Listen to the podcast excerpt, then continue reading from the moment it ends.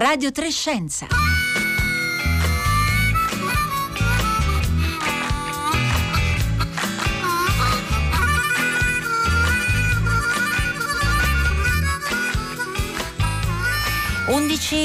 E 30, buongiorno da Rossella Panarese, ben trovati. Oggi sono in diretta dalla mia abitazione, come vi salutano dalle loro case i colleghi che hanno preparato con me questa puntata: Marco Motta, Roberta Fulci, Paolo Conte, mentre in via Asiago in regia si trova Giulia Nucci, Cristina Santi alla console, Nicola Bambuffetti dalla sala controllo.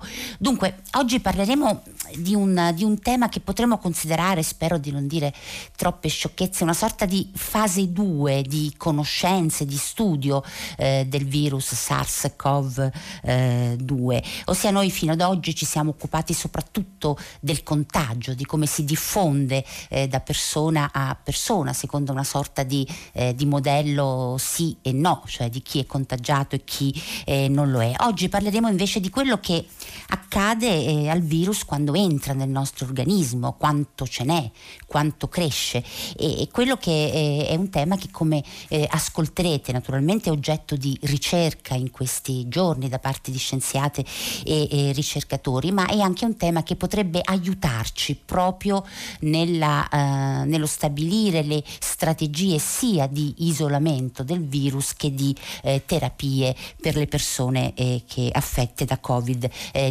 Di questo parleremo oggi, di questo domanderemo al nostro ospite e naturalmente ascolteremo anche le vostre domande al 335 56 34 296.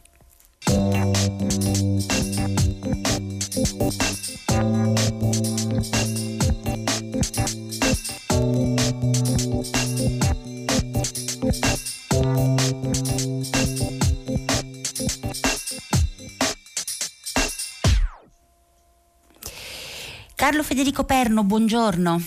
Buongiorno a lei.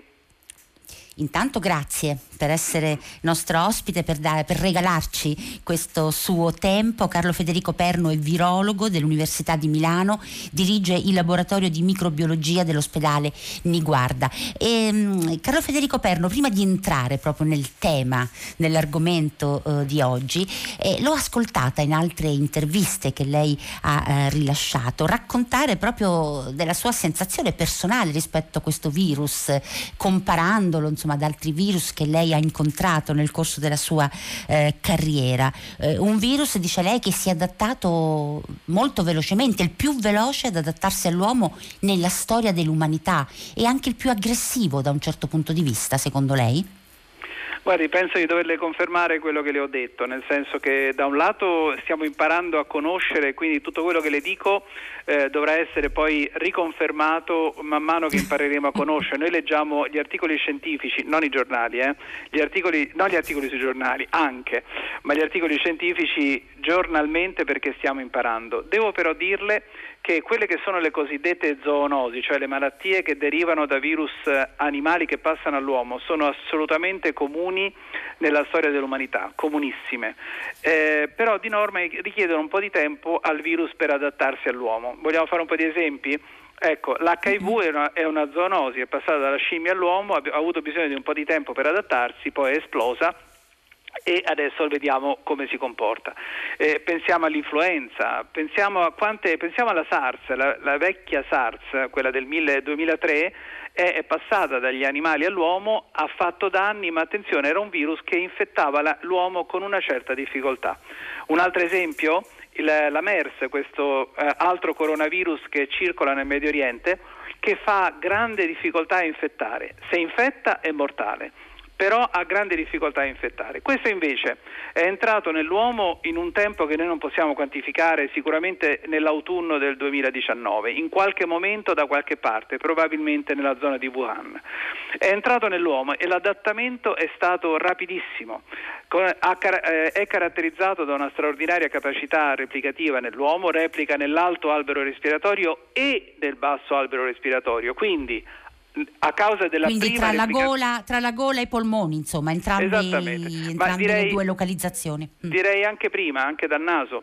Quindi che significa? Che tramite naso, faringe e gola è altamente infettivo perché ce lo scambiamo. Tramite l'infezione dei polmoni dalla polmonite uccide. È veramente un adattamento incredibile in un tempo veramente ristretto.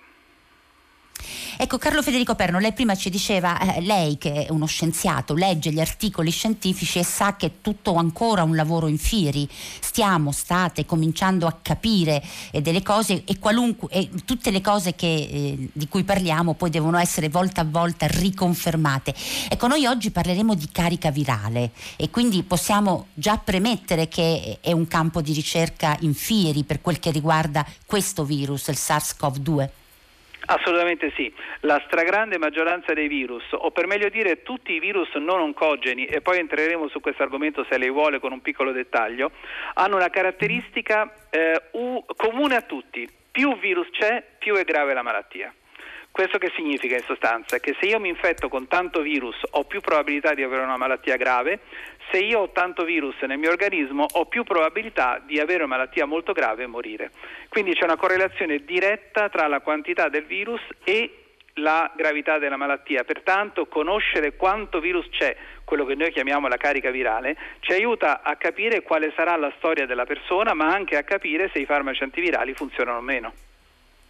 Quindi questo è davvero un cambio, se vogliamo, di prospettiva che può esserci, capendo meglio questa correlazione nell'isolare il virus da una parte e nel pensare ed elaborare strategie rispetto ai pazienti. Senta, Carlo Federico Perno, ma tra carica virale e dose virale sono sinonimi?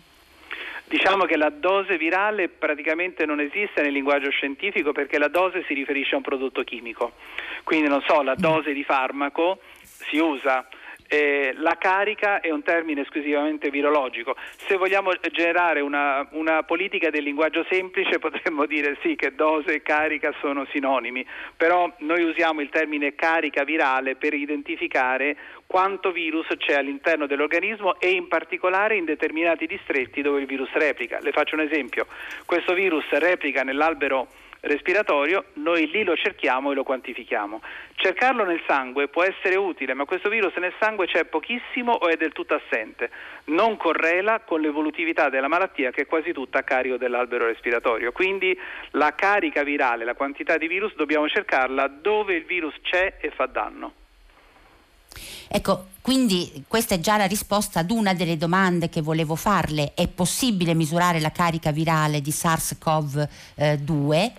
E lo stiamo facendo?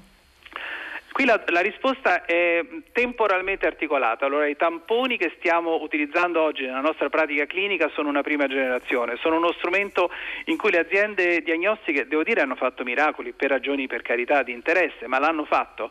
In pochi giorni hanno tirato su dei test diagnostici qualitativi che sono in grado di riconoscere la presenza del virus, proprio del virus, nel il cosiddetto tampone. Qual è l'unico punto? Che sono qualitativi, cioè che sono sì no. Il virus c'è, il virus non c'è. Quindi ci dà già un'informazione molto importante. Se il virus c'è, la persona è ammalata o comunque vada infettata. Se il virus non c'è, è presumibile che non sia infettata. Quali sono i limiti di questo ragionamento? Primo, sono tamponi di prima generazione, sono sistemi ancora un po' grezzi, la loro sensibilità è scarsa. E tant'è vero che a noi capita purtroppo di avere nella clinica pazienti con una sintomatologia francamente da Covid, cioè da infezione da questo coronavirus, che risultano negativi, e questo non è buono. Non è buono, ecco perché serve una nuova generazione. E la seconda ragione è che non sono quantitativi, cioè noi abbiamo bisogno anche di sapere quanto virus c'è. Mi permetta una piccola digressione sull'HIV. L'HIV, la svolta è stata nel 1995, quando fu messo a punto il test della carica virale. Da allora noi da 25 anni misuriamo quanto virus c'è nell'organismo e sappiamo che quanto più HIV c'è, tanto più è probabile che la malattia sarà grave. Questo vale per tutti i virus, anche per questo. Quindi c'è voluto più di 10 anni, quasi 15 anni, per arrivare alla quantificazione della carica virale nell'HIV, o sbaglio? Cioè è stato un periodo molto lungo. Non sbaglia, ma questo le dà. Questo cosa significa? No, significa che stiamo facendo miracoli.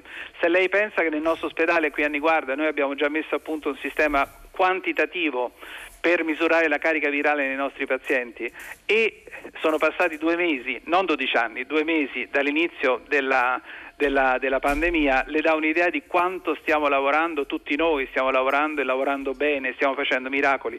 Chiaro che la società, la politica ci chiede di avere ancora più informazioni, ma mi creda, stiamo correndo i 100 metri, scusi, stiamo correndo la maratona alla velocità dei 100 metri. Non so se ce la faremo. Quindi. No, io sono sicura che ce la farete, ma io sono proprio dalla vostra parte quando sento le richieste di avere certezze, come se la scienza avesse una bacchetta magica, insomma. Capisco che tutti noi aspettiamo da voi delle soluzioni, è ovvio, però state davvero facendo, come ha detto, una maratona con la stessa velocità dei 100 metri, insomma. Avete un bel fisico, possiamo dire così. Carlo Federico Perno, prima di continuare a parlare della carica virale per quel che riguarda SARS-CoV-2, stanno arrivando naturalmente messaggi dalle nostre ascoltatrici e ascoltatori, e allora Marco da Pisa, rifacendosi agli esempi che lei ha fatto all'inizio della puntata delle varie zoonosi che abbiamo incontrato nella nostra storia, dice: ma può chiedere all'ospite che fine ha fatto il virus della SARS? Ha ragione. Non c'è stato il vaccino, dice. Ha ragione. E quello è il complemento di quello che stavo dicendo prima, e l'ospite ha posto una domanda giustissima e si collega a quello che dicevo. Un virus che si adatta così all'uomo e si adatta così.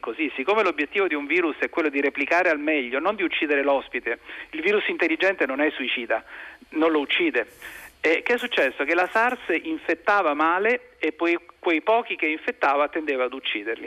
Il risultato qual è? Che si è estinto, non c'è più, proprio letteralmente non c'è più, non è che è nascosto da qualche parte, non c'è più.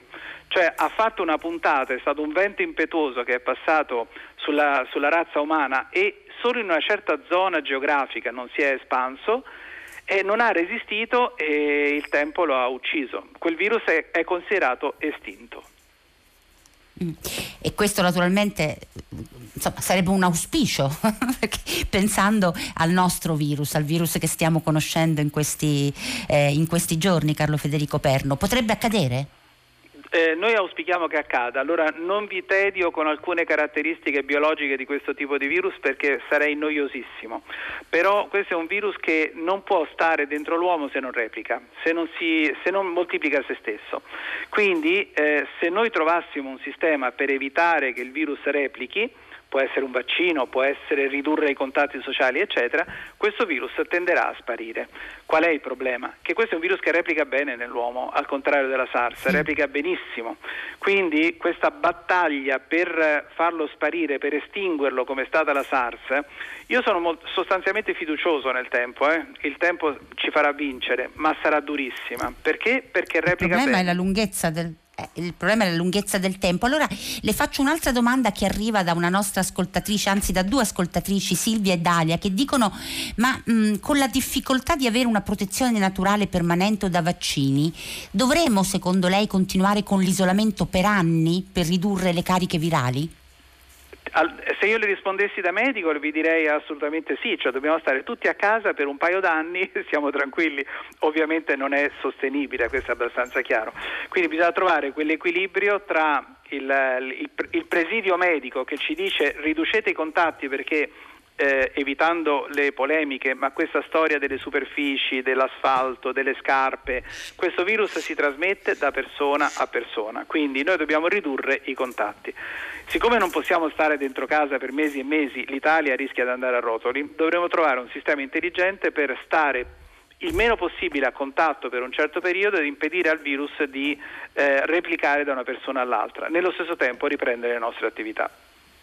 Insomma dobbiamo affamarlo questo virus, visto che si trova così bene, no? nel nostro organismo. Allora Carlo Federico Perno, torniamo al tema della carica virale. Noi in questi giorni abbiamo letto un articolo molto bello che è stato pubblicato sul New Yorker e che è stato tradotto proprio questa settimana su Internazionale. L'articolo si chiama "Il virus fuori e dentro di noi" e l'autore è Siddhartha Mukherjee, che forse qualche ascoltatore ricorda, perché è l'autore di un libro molto bello uscito quasi 10 anni fa dedicato al cancro, che dal titolo L'imperatore del male, pubblicato da Mondadori. Tra l'altro questo libro ha ricevuto anche il premio Pulitzer. Ma Siddhartha Mukherjee è uno scienziato, è un oncologo, è un biologo, è un immunologo, e lui in questo articolo raccoglie appunto 3 domande, alcune le abbiamo già gliel'ho poste, a proposito appunto della possibilità di quantificare la carica, di misurare la quantità di carica virale in un organismo, ma insomma 3 domande che possono essere proprio importanti in questo sforzo di misurare il virus dentro di noi. E allora io gliele porrei, insomma in parte le abbiamo già affrontate, ma per quel che riguarda SARS-CoV-2. Ecco, la prima domanda è: possiamo stabilire per questo virus, o come facciamo a stabilirlo, in che misura aumenta il rischio di infezione quando ci troviamo esposti ad una dose alta di virus? È sicuramente proporzionale. Le faccio un esempio. Se lei sta a fianco ad una persona infettata a una distanza, diciamo, del classico metro, e stiamo all'aria aperta, per esempio in cima ad una montagna, il virus emesso dalla persona infettata, considera che noi abbiamo più o meno 12-14 atti respiratori al minuto, e ogni atto respiratorio emettiamo un 2-3 litri d'aria. Il virus che sta in questi litri d'aria si diluisce nell'enormità dell'atmosfera sulla cima della montagna. Anche se io sto ad un metro, le probabilità che io mi infetti con quest'altra persona sono praticamente 0. Ma proviamo la stessa situazione: io sono a 1 metro di distanza dalla stessa persona, sempre infettata, con le stesse caratteristiche, che respira in maniera uguale, e condivido con questa persona una stanza a finestre chiuse, magari piccola. Ma il virus piano piano si accumula in quell'ambiente, e se io sto ad 1 metro non basta più, perché la quantità di virus, e qui veniamo alla sua osservazione, la carica virale nell'ambiente, nell'aria, aumenta man mano che la persona respira, perché non c'è ricambio d'aria, io prima o poi mi infetterò. E se ha la mascherina, mi chiede Cristiana da Livorno? Abbasso il rischio, ma non lo azzero, perché le mascherine non bloccano il virus, ma bloccano le goccioline di saliva che noi emettiamo ad ogni atto con l'atto respiratorio, con l'apparato respiratorio, e questo riguarda il parlare, lo starnutire, il tossire, tutto, quindi il respirare. Quindi queste goccioline che contengono il virus, sono ricche di virus, sono bloccate dalle mascherine in maniera più che sostanziale, si parla del 90-95%, che non è male, e se noi ricordiamo che la quantità di virus è quella che dà l'infezione, se io blocco del 95% il contatto, le probabilità di contagiarmi sono scarse. Però, e vengo alla domanda, se io sono con la mascherina e blocco al 95%, cioè bene, ma il virus continua ad essere emesso, la mascherina mi aiuta, è come una trincea di fronte ad un nemico, e la trincea mi regge per la prima e la seconda ondata di soldati che avanzano, ma se non ho rinforzi, prima o poi la trincea cade e il nemico invade il territorio. Quindi la mascherina aiuta, ma se non cambiano le condizioni, cioè io devo cambiare l'aria in quella stanza. Questo significa che oltre alla carica virale a cui mi trovo esposto o esposta, devo considerare anche il tempo di esposizione. Sì, sono d'accordo, nel senso, nell'ambiente esterno la carica virale si misura in particelle virali per millimetro cubo per metro cubo, a seconda di dove sono, ma chiaramente questa carica virale tende a concentrarsi man mano che il virus viene emesso, quindi il tempo è un fattore da considerare. Ma questo, Carlo Federico Perno, vuol dire che c'è, diciamo, noi abbiamo parlato molto di queste goccioline che hanno, diciamo, una loro parabola discendente nello spazio, oltre che nel tempo, però lei fa riferimento anche a una certa persistenza del virus, diciamo, in un ambiente chiuso, quindi nell'aria? Sì. Nel senso che il virus che viene emesso, allora facciamo un passetto indietro, il virus, al contrario di qualsiasi batterio, i batteri sono quelli un po' più grandi, per capirsi, quelli che danno la polmonite da batteri, eccetera, la meningite e via di seguito, questi possono vivere senza l'uomo e sono contentissimi. Pensi che quel bacillo del tetano può sopravvivere nel terreno fino a, si calcola, 500-600 anni, e non le dico altro. un virus o passa da una persona all'altra o muore, quindi la sopravvivenza per il virus è fondamentale. Lei considera che il virus, mentre passa da una persona all'altra, cioè sta nell'aria, è come un uomo sott'acqua, trattiene il respiro, non può replicare, trattiene il respiro, quindi o passa nell'altra persona o muore, perché poi alla fine gli manca l'ossigeno. Ecco, questa è la situazione nella quale il virus si trova. Se il virus non passa, alla fine lo avremo eliminato. Il virus sopravvive, trattiene il respiro, questo virus, per qualche ora nell'ambiente, non di più. Dopo che qualche ora, non respirando più, muore e non è più infettivo. Bene, è stato molto chiaro. Allora, la seconda domanda, sempre a proposito di quello che voi state studiando attorno alla carica virale: esiste un rapporto, lei in parte ce lo ha anticipato, tra la dose iniziale del virus, quindi dalla carica virale, e l'andamento più severo della malattia?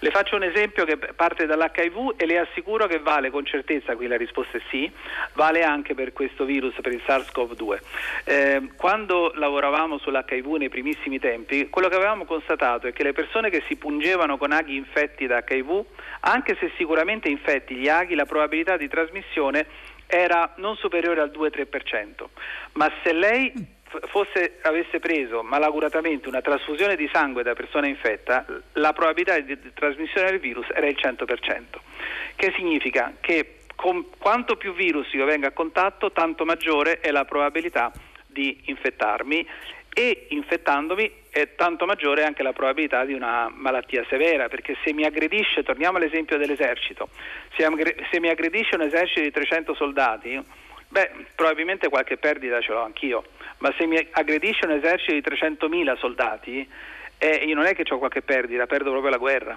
Quindi è la stessa cosa col virus: se mi aggredisce in grandi quantità, non solo ho più probabilità di infettarmi, ma è più probabile che le cellule del mio organismo infettate siano di più e che quindi la sintomatologia sia peggiore e che anche la prognosi della malattia sia peggiore, il rischio a morte sia maggiore.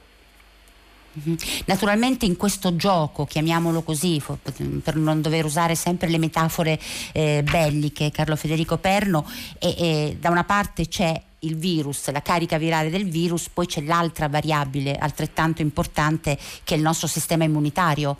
Anche questo fa la differenza, naturalmente.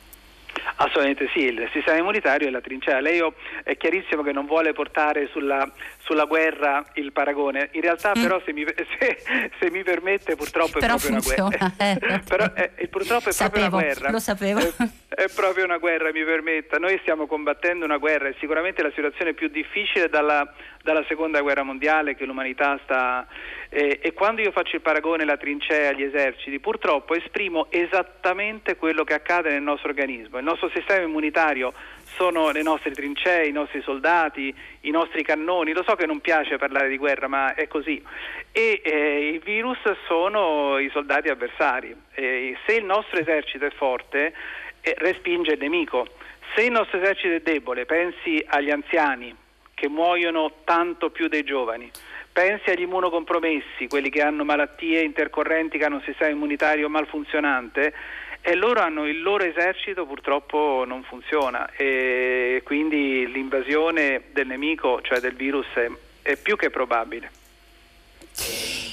Arrivano molte domande. Una di queste domande, Paolo da Roma dice: ma quindi è gravissimo che si lascino a casa persone con primi sintomi, con i medici di famiglia che dicono di aspettare e richiamare in caso di peggioramento? Dunque, più che gravissimo è una situazione di emergenza, e purtroppo mi dispiace, dobbiamo riparlare di guerra, nel senso che lo so, nella nostra cultura la guerra non c'è. Lei pensi che nella mia e nella sua generazione, io sono la prima generazione nella storia dell'umanità che non ha fatto e non ha visto guerre, perché sono nato dopo la guerra, ma la guerra purtroppo è sempre esistita e speriamo che non esistano più, speriamo di non doverci mai più capitare. Facciamo molta fatica a usare queste metafore belliche, mi rendo conto, perché evocano cose che vorremmo, ecco. Però capisco che sono molto efficaci, purtroppo, quindi comprendo, la realtà, è la realtà nella quale il nostro è un combattimento. Quindi, ritornando alla domanda dell'ospite, della persona, di Paolo mi pare, lui dice una cosa giusta, cioè nel senso che più che criminale o altro, è una scelta a volte di necessità di curare i malati più gravi, cioè coloro che hanno più bisogno.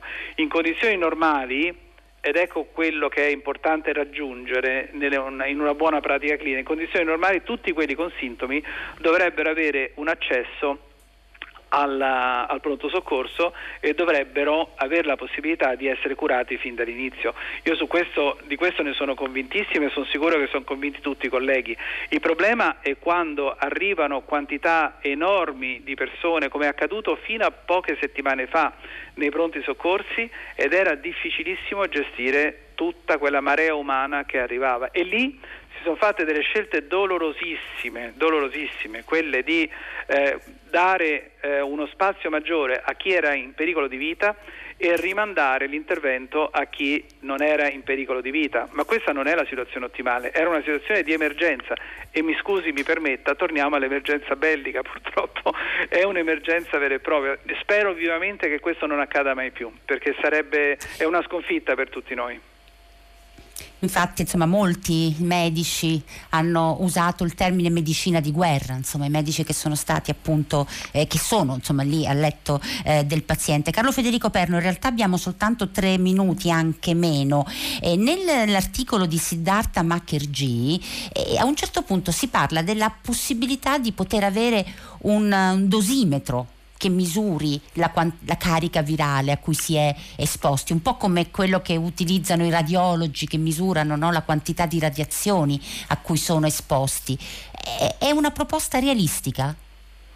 È pratica clinica, nel senso che noi per HIV questo dosimetro, che il dosimetro in realtà è uno strumento per le radiazioni, però rende bene il paragone, nel senso misurare quanto virus c'è nell'organismo. Questo è quello che noi facciamo di routine in tutti i pazienti con l'HIV, con l'epatite B, con l'epatite C, si fa a volte anche con l'influenza se è necessario, cioè sapere quanto virus c'è e dosare, quindi con un dosimetro, la quantità di virus presente. È un'attività di laboratorio comune a tutti i principali laboratori italiani, tutti i pazienti che ne hanno bisogno, questo veramente tutti hanno accesso a questo tipo di diagnostica che guida la terapia.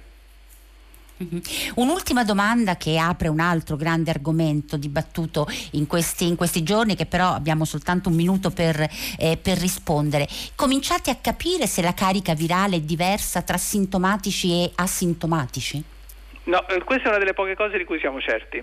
Chi è sintomatico ha una carica virale 10 volte superiore, in media ovviamente, poi ci sono situazioni diverse da persona a persona, in media ha una carica virale 10 volte superiore a chi non è sintomatico, ed è la ragione per cui fin dall'inizio si è detto attenzione che sono i sintomatici le persone che trasmettono di più il virus, perché ne hanno tanto e a ogni atto respiratorio contaminano l'ambiente. I non sintomatici sono infettati, ma non necessariamente infettanti, perché la loro carica virale è più bassa. Ma c'è una differenza tra, mi perdoni, magari dico una sciocchezza, tra i completamente asintomatici e quelli che magari 2 giorni dopo sviluppano i sintomi? No, non è assolutamente una sciocchezza, lei ha centrato proprio il punto. La differenza che io ho detto tra asintomatici e sintomatici è graduale. Uno che si è appena infettato, il virus sta replicando, ma non è infettante perché è poco. Il sintomatico abbiamo detto che è infettante perché ne ha tanto, il virus sta crescendo. Nei giorni immediatamente prima i sintomi probabilmente spesso ha raggiunto quantità sufficienti da infettare chi gli sta intorno. Quindi il pre-sintomatico probabilmente è infettante. Molto chiaro. Carlo Federico Perno, io la ringrazio per essere stato qui con noi e mi espongo già nel chiederle di averlo di nuovo nostra ospite nelle prossime giorni, insomma, quando torneremo a parlare di carica virale, perché questo è uno dei temi su cui state lavorando di più, vero? Perché insomma è pieno di possibilità. Sì, per noi è una necessità. Grazie a lei. Grazie mille. Buon lavoro, Ricordo che Carlo Federico Perno è virologo all'Università di Milano e dirige il laboratorio di microbiologia dell'ospedale Niguarda. Ora Radio3 Scienza di oggi si chiude qui, naturalmente il microfono passa al consueto appuntamento col concerto del mattino. Per quanto ci riguarda ci risentiamo domani, però io vi auguro di continuare l'ascolto di Radio3. A domani.